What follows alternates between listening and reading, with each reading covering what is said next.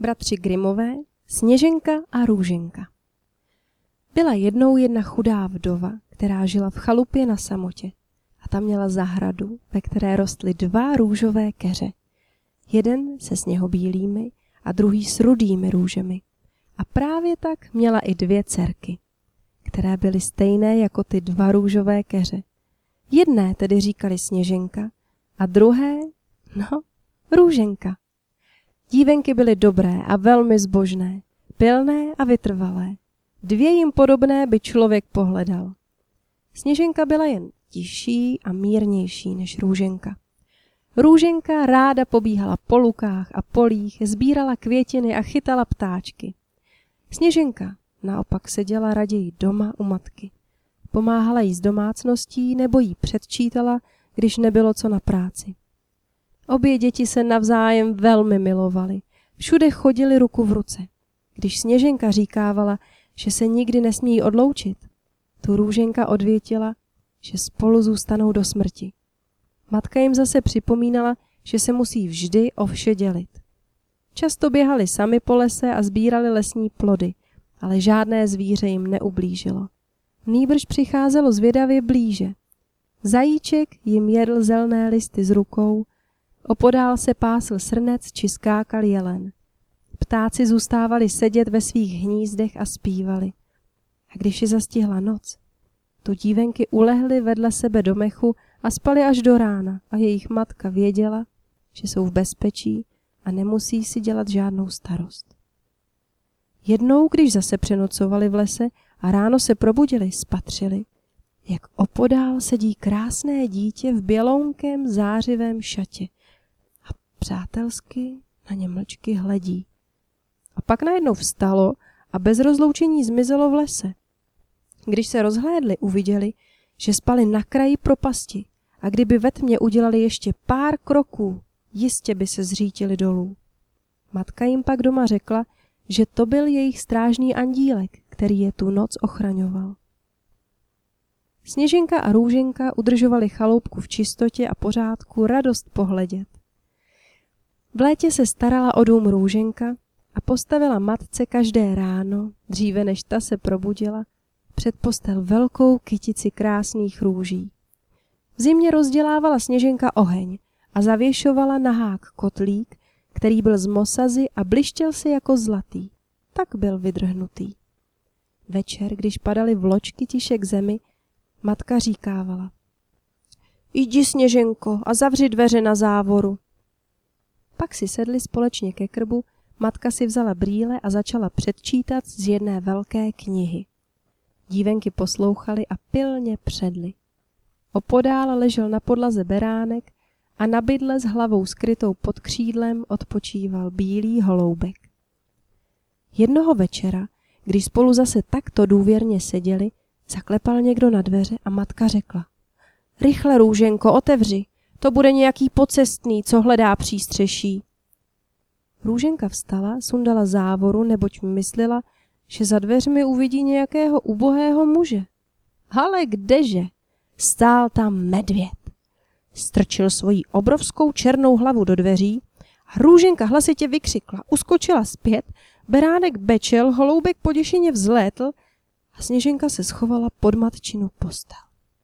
Ale medvěd promluvil. Nebojte se mě, já vám nechci způsobit žádnou škodu, jsem napůl zmrzlý a chtěl bych se jen trochu ohřát. Ty, ubohý medvěde, řekla matka, lehni si k ohni a buď opatrný, ať ti kožich nechytne. A zavolala na dívky, ať se nebojí, že ten medvěd to myslí upřímně. Děti tedy přišly blíž, i beránek a holoubek se sklidnili. Medvěd je požádal, zdali by mu z kožichu vymetli sníh. Děti přinesli koště a vyčistili medvědovi kožich. Ten si lehnul k ohni a spokojeně si bručel. Děti počase ztratili ostych a začaly vyvádět se svým nemotorným hostem lotroviny. Rukama mu cuchali kožešinu, pokládali mu nohy na záda a váleli ho sem a tam, nebo přinesli lískový proutek a šlehali ho jim a smáli se. A medvědovi se to líbilo a trpělivě to snášel. A když se na oko rozlobil, volal Smiluj se, růženko, nad mým životem. Smiluj se, sněženko, budu tvým ženichem. Když nadešel čas spánku, řekla matka medvědovi, ať zůstane ve jménu páně ležet u krbu, že tam bude před tím strašlivým počasím uchráněn. Sotva se rozednilo, děti vstali a pustili medvěda ven a pak se za ním dívali, jak se brodí závějemi pryč. Od té doby medvěd přicházel každý večer v určitou hodinu, lehával před krbem a dovolil dětem, aby si s ním krátkou chvíli dělali, co chtěli. Byly už tak přivyknuté, že dveře na závoru nezavírali dřív, dokud se neobjevil jejich černý druh. Přišlo jaro a venku se vše zazelenalo a tu medvěd dívenkám pravil. Nyní musím pryč a celé léto se nevrátím. Kam pak jdeš, drahý medvěde? zeptala se Sněženka. Musím zpět do lesa, hlídat svůj poklad před zlými trpaslíky. V zimě, když je půda promrzlá, nemohou kutat. Ale nyní sluníčko prohřálo zem. Začnou kutat, vrtat, slídit a krást.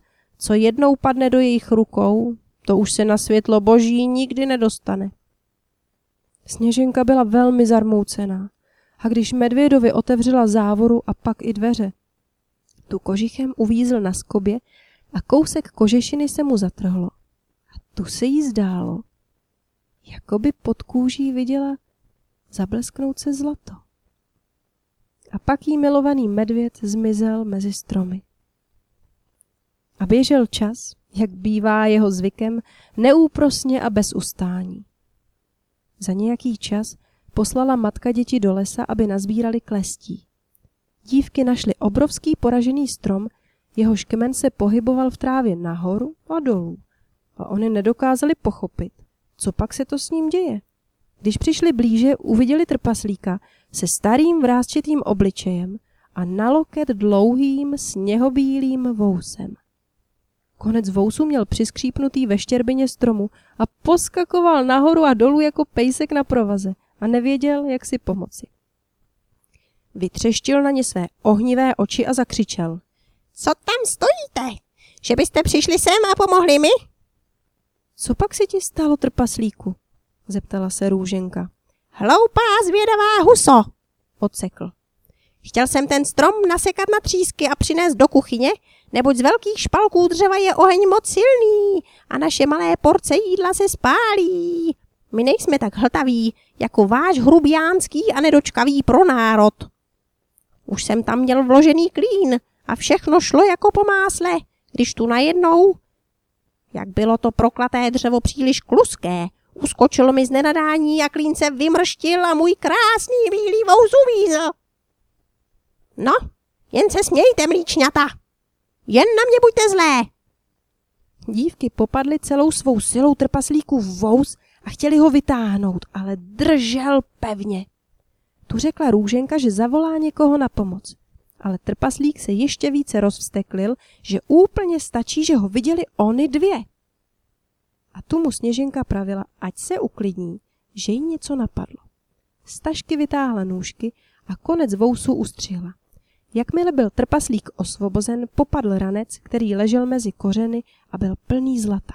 A zlostně syčel.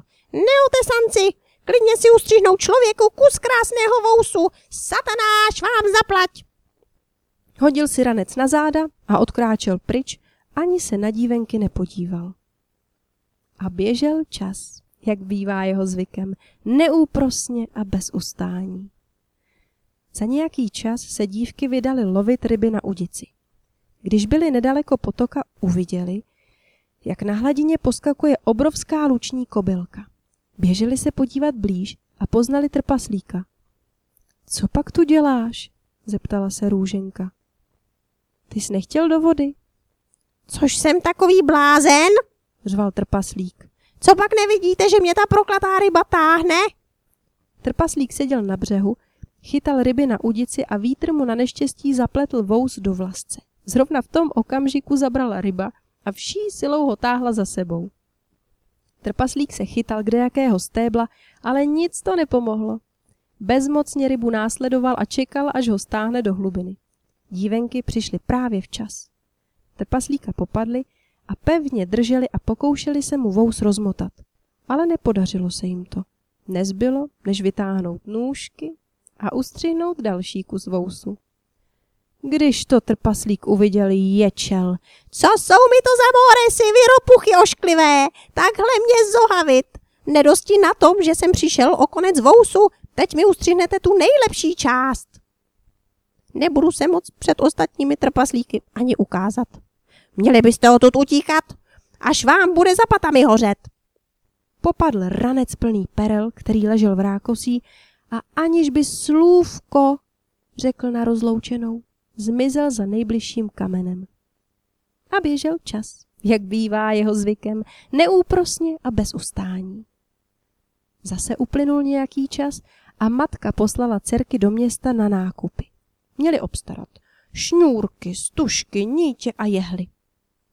Cesta vedla přes pláň, na které ležely všude kolem rozházeny velké balvany.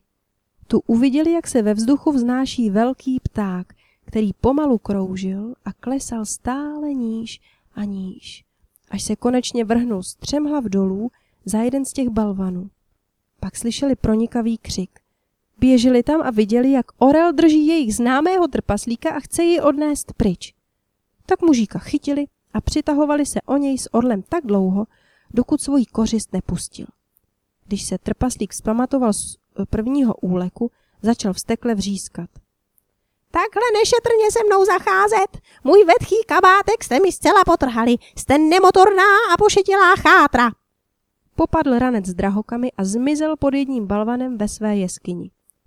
Dívky byly na jeho nevděk už zvyklé. Pokračovali v cestě a vyřídili si své záležitosti ve městě. Když šli na zpáteční cestě přes pláň, překvapili trpaslíka, jak má na jednom plácku rozloženy drahokamy, neboť si myslel, že je v bezpečí. Zapadající slunce se na drahokamech odráželo všemi barvami a tak se dívky zastavily a těšily se pohledem na tu krásu. Co tady stojíte a zevlujete?